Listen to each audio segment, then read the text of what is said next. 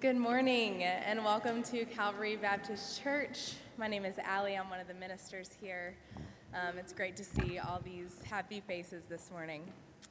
Um, if you're new to Calvary and a guest with us today, um, this is our worship folder. You'll need this as we journey together this morning. And we'd also love it if you'd fill out one of these visitor slips so we can get some information from you and follow up with you.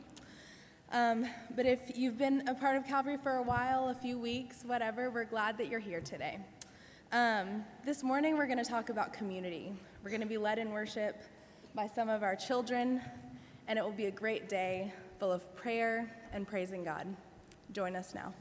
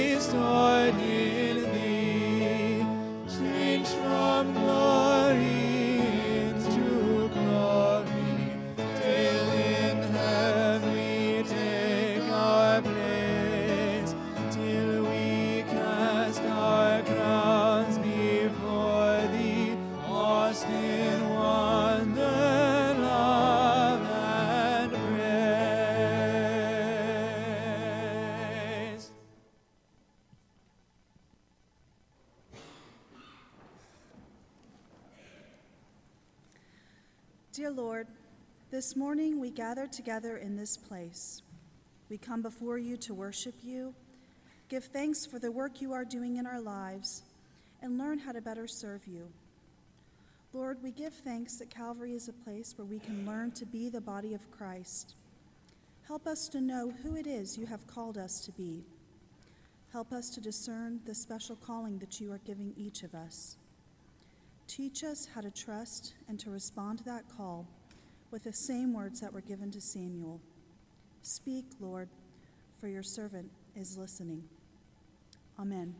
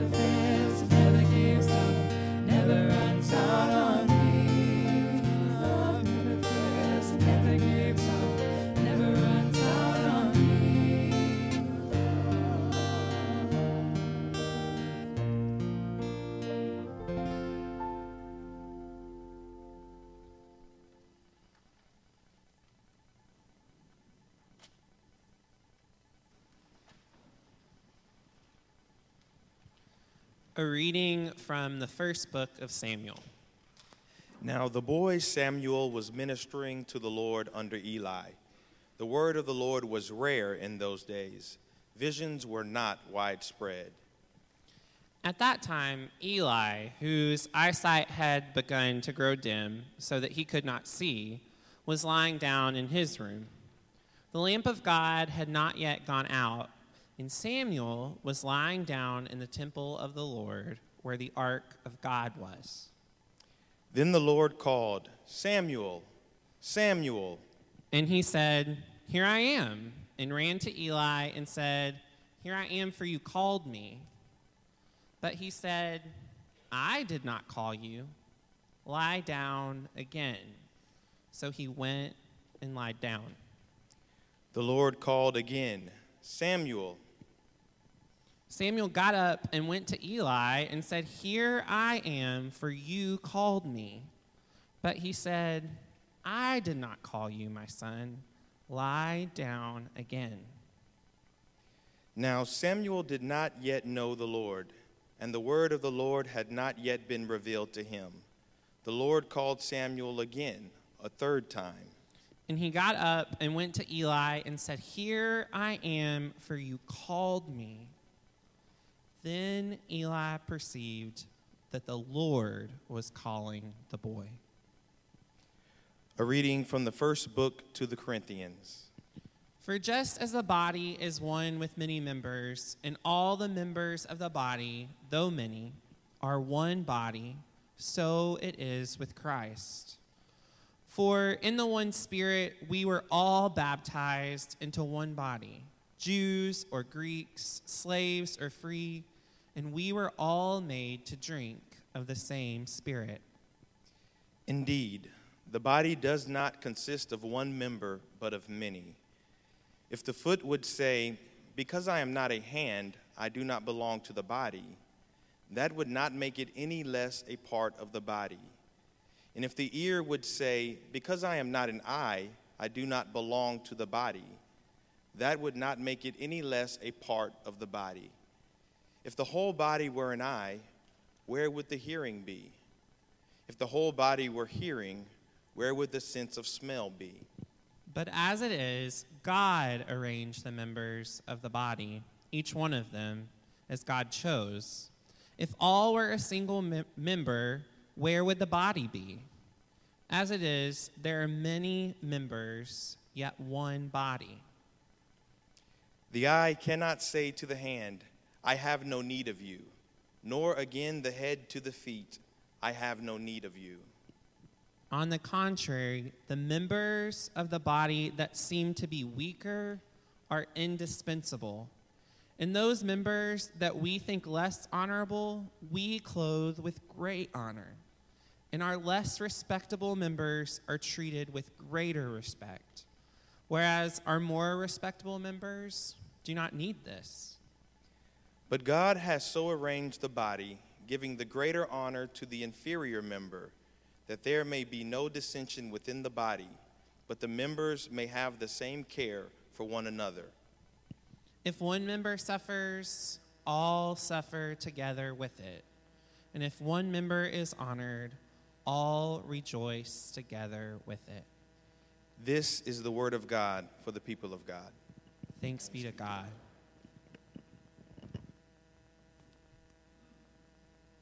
One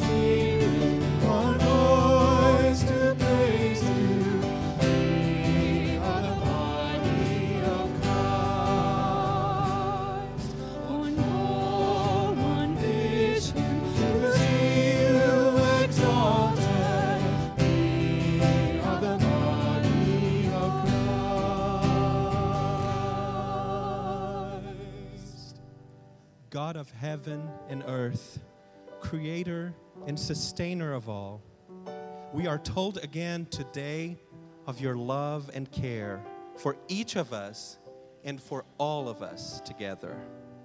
May this day be a day of covenant for your people, of deep remembrance of your love for all creatures of this world. Fill us with a sense of awe of your presence and your unimaginable care for each of us and for all of us together.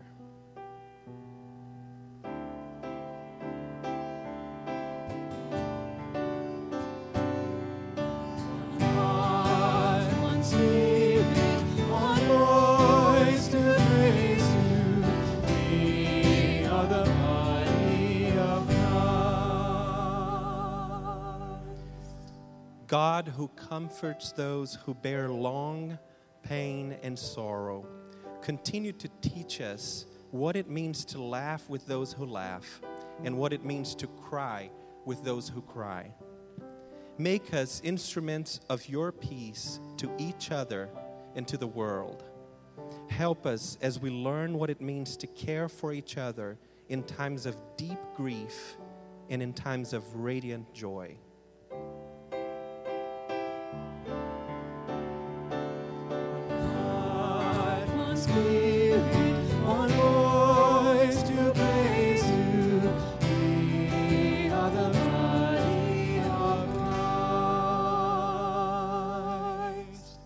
God of the golden sun and the silver moon, giver of light and guidance, give us discernment, we pray, so that we may be as wise as a serpent in the midst of a self absorbed generation.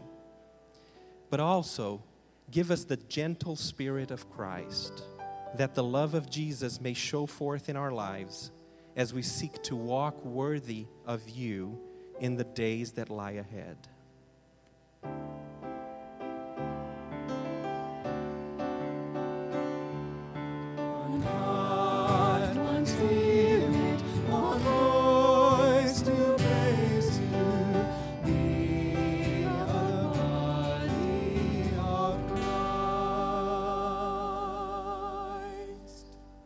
God of the sparrow and of the bear, God of the fierce fire and of the flowing waters. Teach us what it means to live into your presence where there are two or three gathered in your name. Teach us a greater vocation. Teach us a more gentle care. Teach us a love that knows no bounds. Forgive us when we claim an old vocation, an old covenant, when we cling to our institutions more than we cling to you and to each other. Hold us in your love, hold us in your peace. Amen.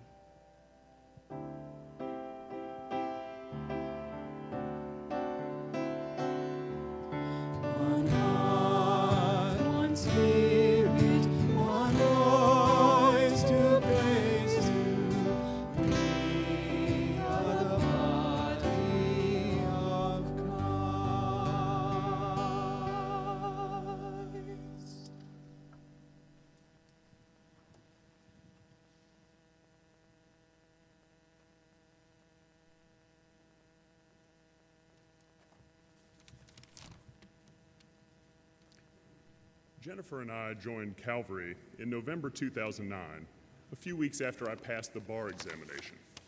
Since that time, I've given legal advice to over 100 people, uh, dealing with situations that deal with their businesses, their families, their finances, and at times their freedom. Proverbs 19:20 says, "Listen to counsel and receive instruction, that you may be wise in your latter days."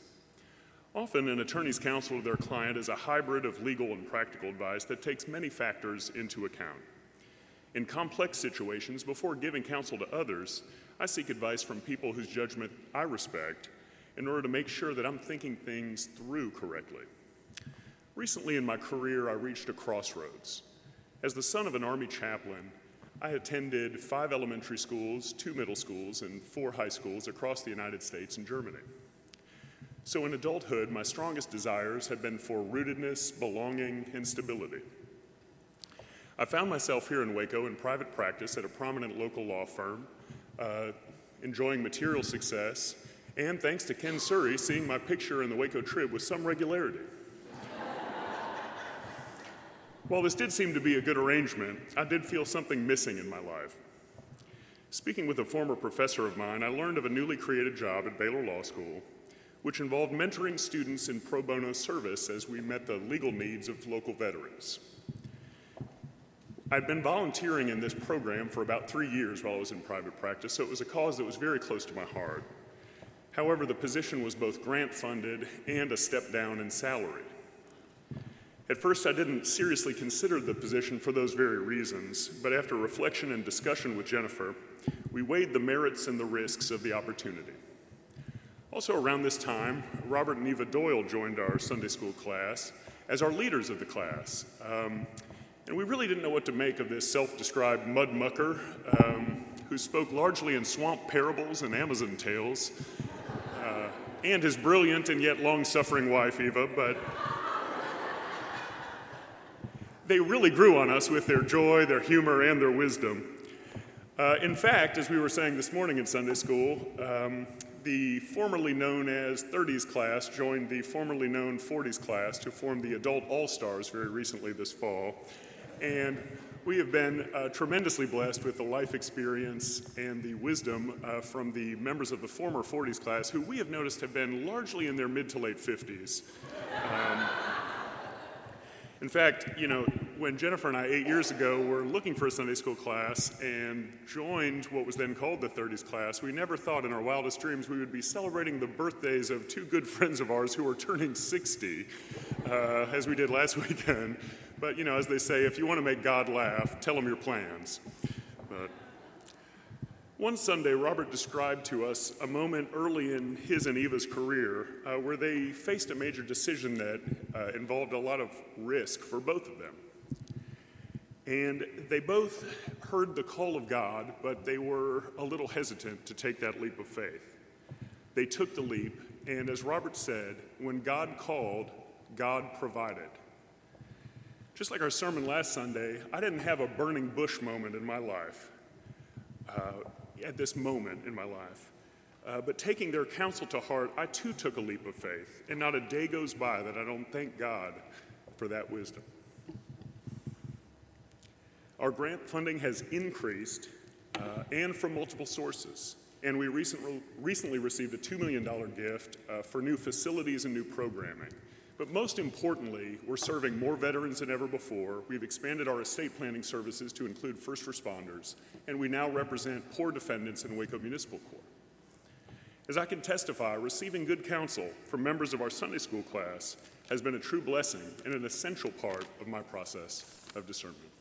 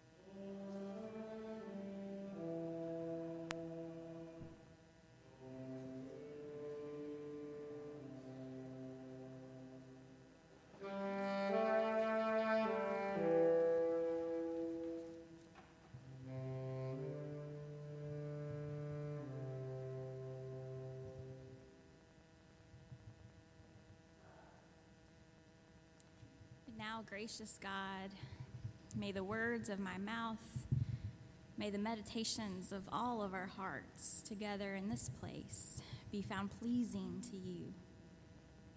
Lord, you are our rock and our Redeemer. Amen.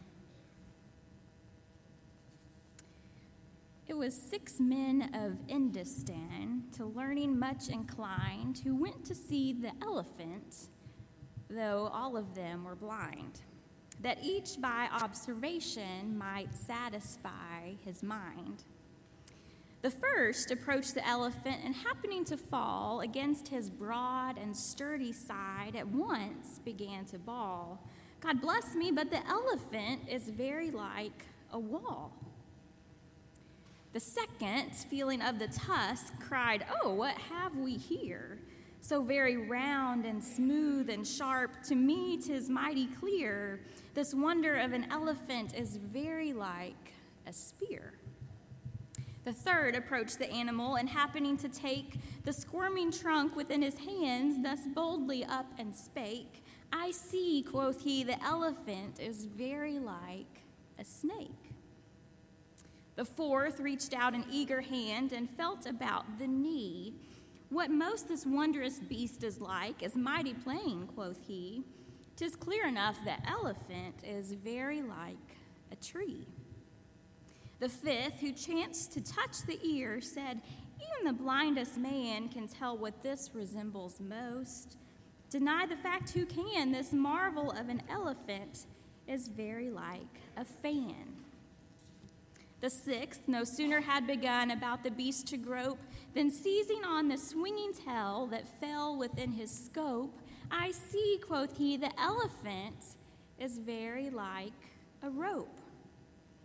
And so these men of Indostan disputed loud and long, each in his own opinion exceedingly stiff and strong, though each was partly in the right, and all were in the wrong.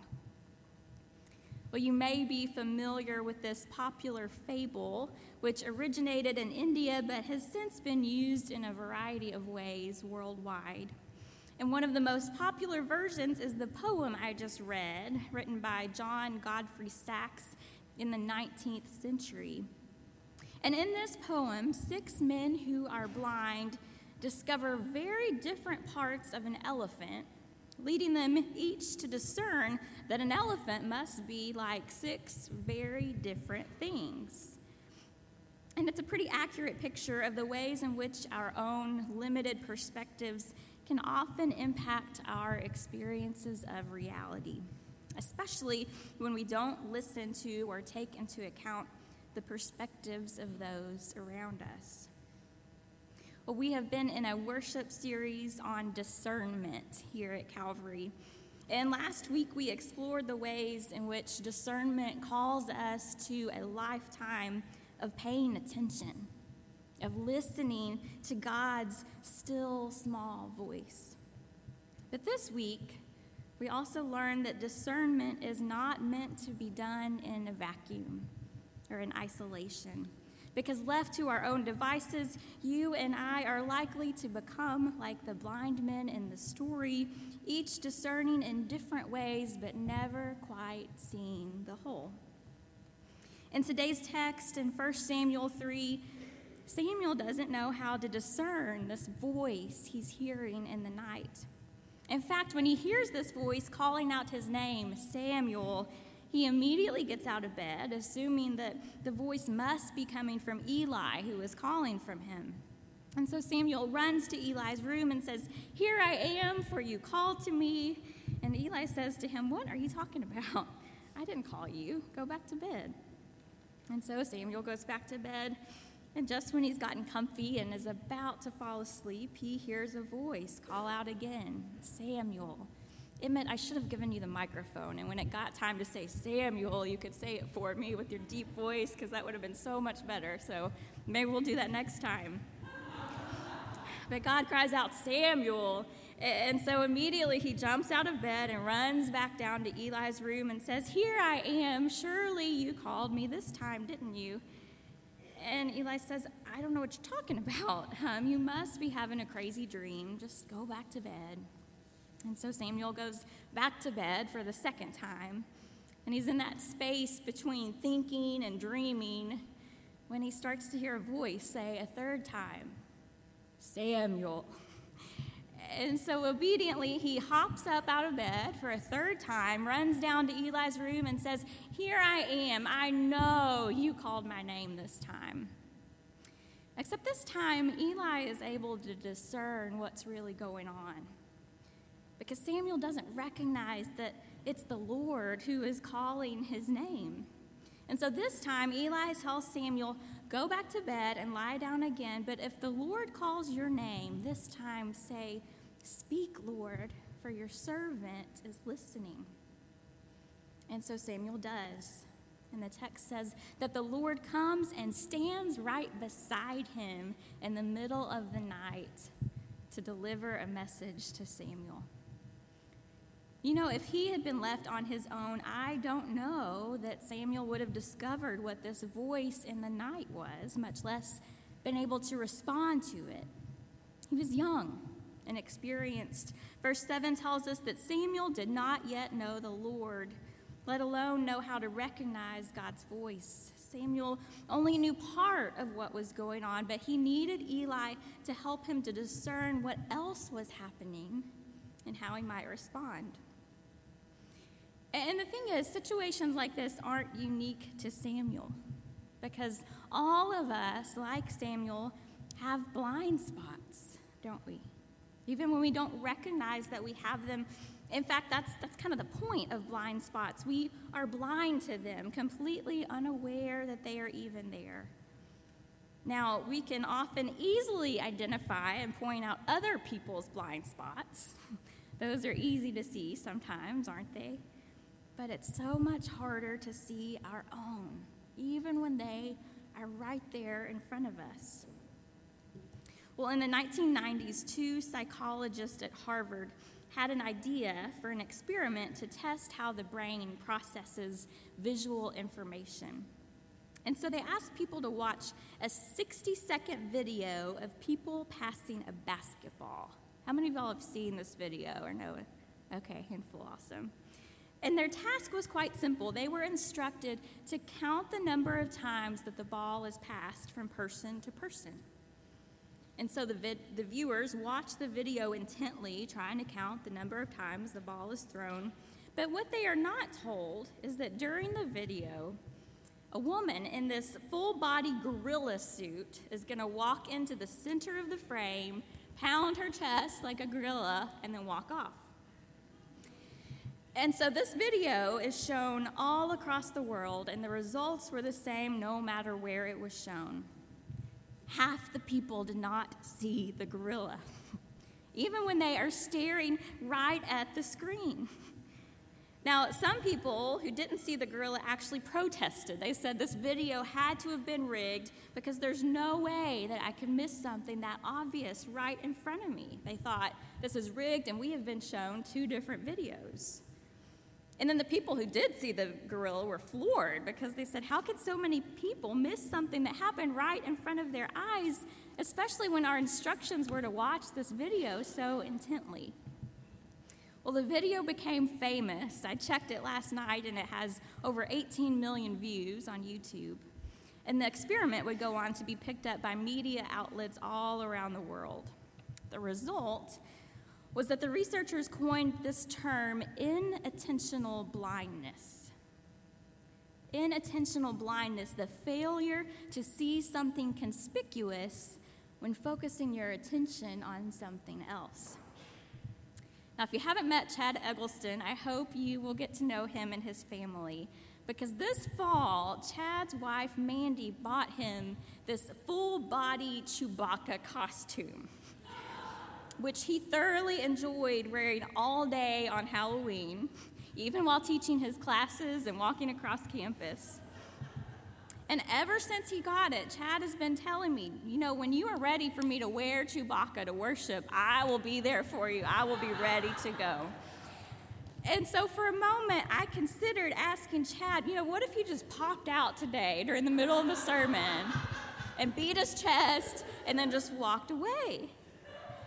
But then I thought, well, you know, if the study were correct, you all would be so intently focusing on the sermon that due to inattentional blindness, at least half of y'all wouldn't even see him. And so I thought that would be really disappointing for Chad. So maybe we could find another way to work that in one week. So while it's a fascinating and it's a funny study, it speaks to these blind spots that we all have in our everyday lives. Except that while only 50% of the people had a blind spot in this gorilla study, there's not a single person in this room who doesn't have some kind of blind spot because of our own unique life situation and our own vantage points. The Apostle Paul speaks to this in 1 Corinthians, reminding us that we see things through a poor reflection, as if we are looking through a clouded, foggy mirror. You and I only know things in part. And part of the journey of discernment calls us into community with one another, that we might be able to see more clearly these things that we would miss entirely if we were trying to discern them on our own. That's actually one of the reasons we use the Enneagram here at Calvary. And maybe you've heard people talk about the Enneagram, but you're not sure what it's all about. Well, the Enneagram is, is based on an ancient Christian practice that has been passed down through centuries and in the Enneagram, we each come to identify with one of nine numbers that represent nine different motivations or ways of seeing and being in the world. But what's unique is that the Enneagram also represents nine different blind spots, these things that we do that we're not always aware of, that ultimately lead us away from being the people God is calling us to be. Now, the Enneagram is a tool for spiritual formation, and just like any tool, it has its limitations as well. And it may not be the tool for everyone. But it has given us a helpful language to name our blind spots and to develop greater self awareness and to daily choose in so many different ways not to live out of our blind spots, but instead to live into our identities as God is calling us to be. It's hard work, and it's transformative work. And I know if you would like to learn more about the Enneagram or to join our ever growing Wednesday night group, Megan Becker over there would love to talk to you today. But while it might feel vulnerable and scary, I do believe that one of the most significant steps that you and I can take in a journey of discernment is to ask a trusted friend or mentor what are my blind spots in this situation? Can you help me to see what I'm not seeing here on my own? And the reality is that talking about our blind spots and inviting a few trusted people into these kinds of conversations with us, it's hard work. It would be simpler, easier, and probably much tidier and more organized to just do the work of discernment on our own.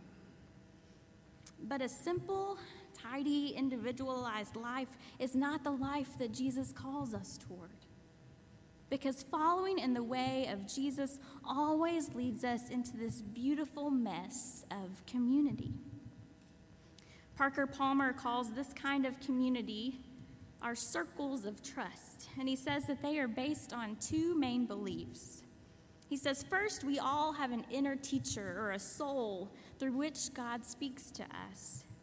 And second, he says, is that we all need other people to invite, amplify, and help us to discern our soul's voice.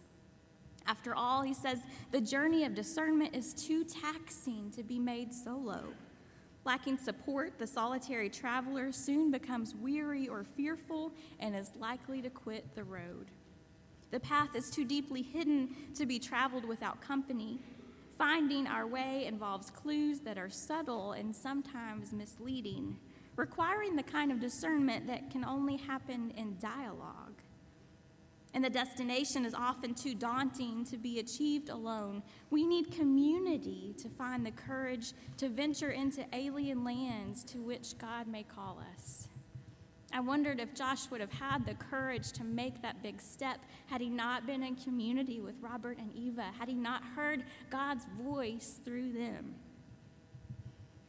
So perhaps the question to ask ourselves is who is in our circle of trust?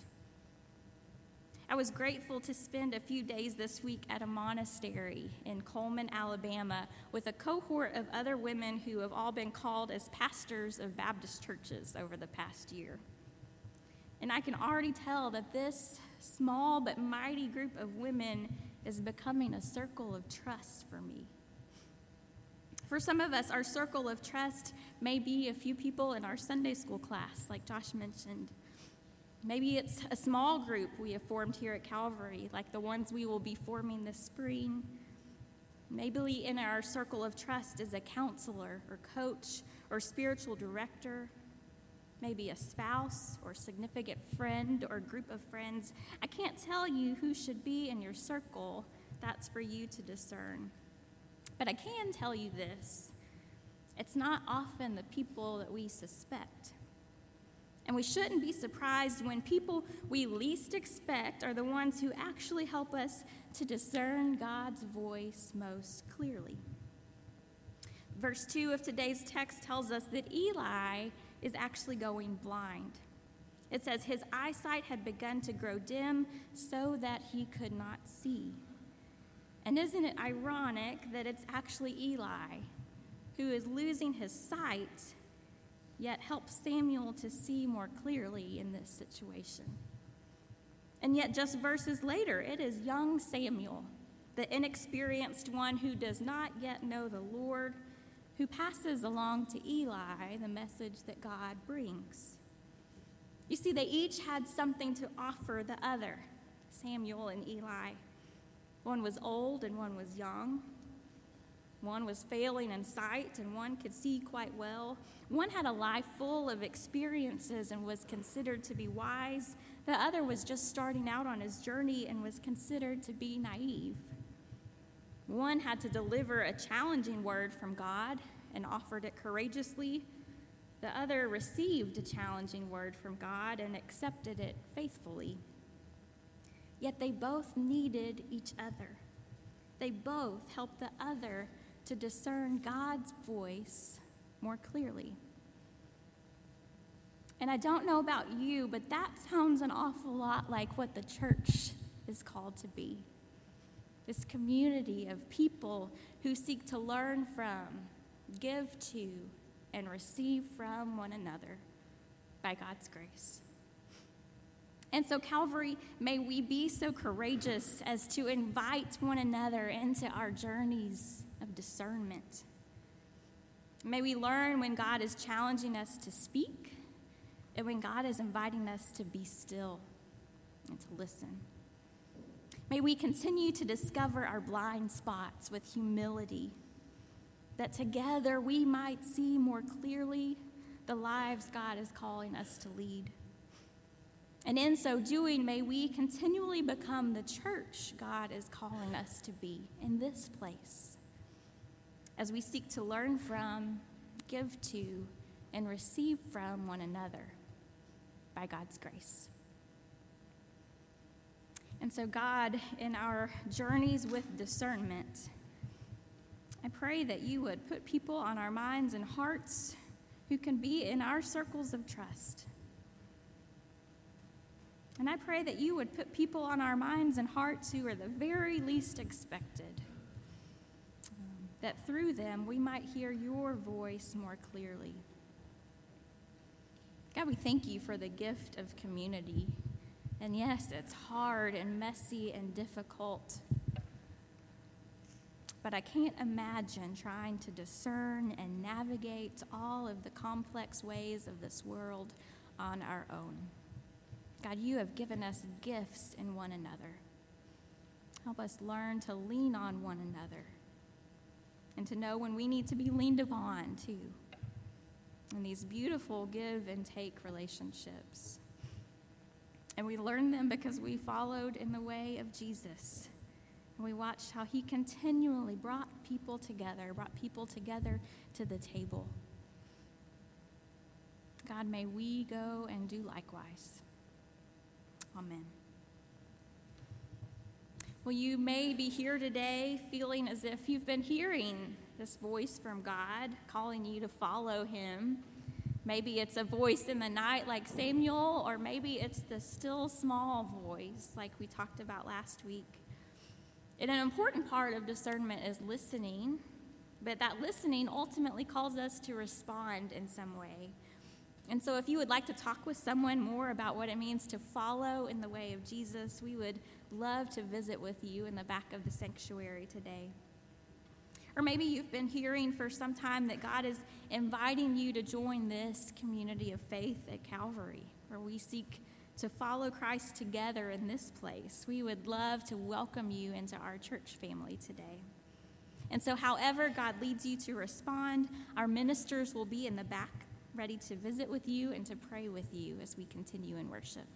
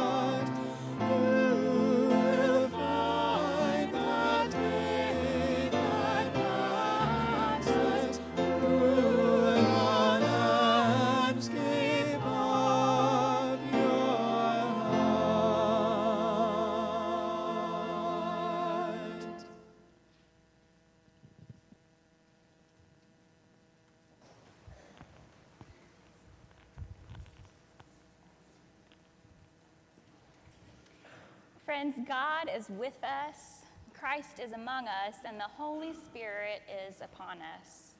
And so today we come giving thanks to the God who meets us here, here at this table, here among this community, and here in this place.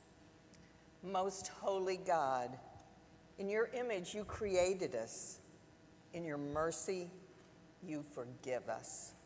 And in your love, you claim us as your own. Thank you, God. To this community, you gather us. To this table, you invite us. To this feast, you summon us. Thank you, God. Through the life of Jesus, you teach us. Through the power of his resurrection, you guide us. And through the Spirit, you inspire us. Thank you, God. With the body of Christ broken for us, you nourish us. With the blood of Christ shed for us, you sustain us. Thank you, God. So we may fulfill the callings you have placed in our lives, you equip us and empower us, so that the world may know your love you send us. Thank you, God. So today we come to the table to remember again how the Lord Jesus, on the night when he was betrayed, took a loaf of bread. And when he had given thanks, he broke it. And he said, Take this and eat. This is my body for you. Do this in remembrance of me. And in the same way, he also took the cup after supper, saying, This cup is the new covenant in my blood. Do this as often as you drink it in remembrance of me. For as often as you eat this bread and drink the cup, you proclaim the Lord's death until he returns.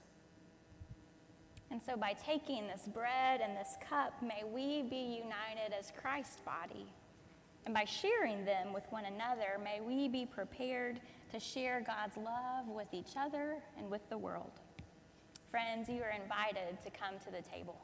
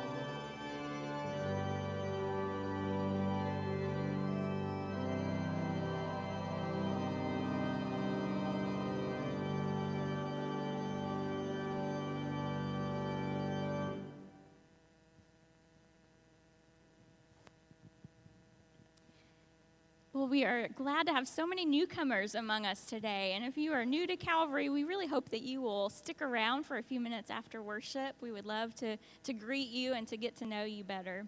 Also, I want to draw everyone's attention to two mission trips that are coming up pretty soon. Um, David and Elaine Norris just this week went to Edinburg, Texas to prepare for our spring break mission trip. And as you are making plans for spring break, we would love for you to consider joining us in our work there. Elaine, would you raise your hand so that everybody can see you?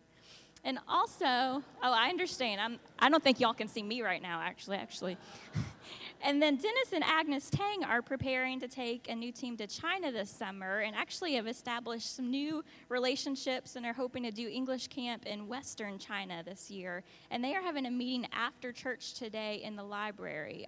Are Dennis and Agnes back there? Oh, oh yeah, there we go.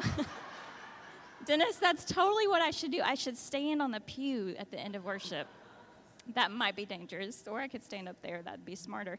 The last thing is that um, we are beginning signups for our spring small groups, and we've been talking a lot this morning about discernment. This is a great opportunity to be in close community with people for several weeks and to have some conversations about how God is leading you in your life. Um, those groups will be starting two weeks from today on February 11th.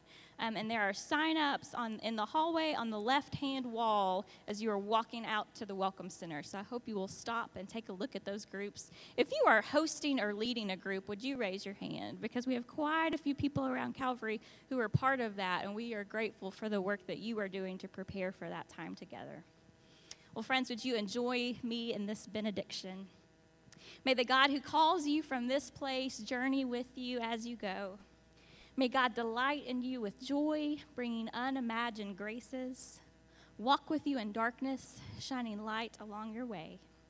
May God be close to you in pain, giving strength for every moment, and comfort you in fear, granting courage to be brave. May God's love surround you. May Christ's mercy astound you, and may the Spirit abound in you, so that you live in the fullness of the God who is with you always. Amen.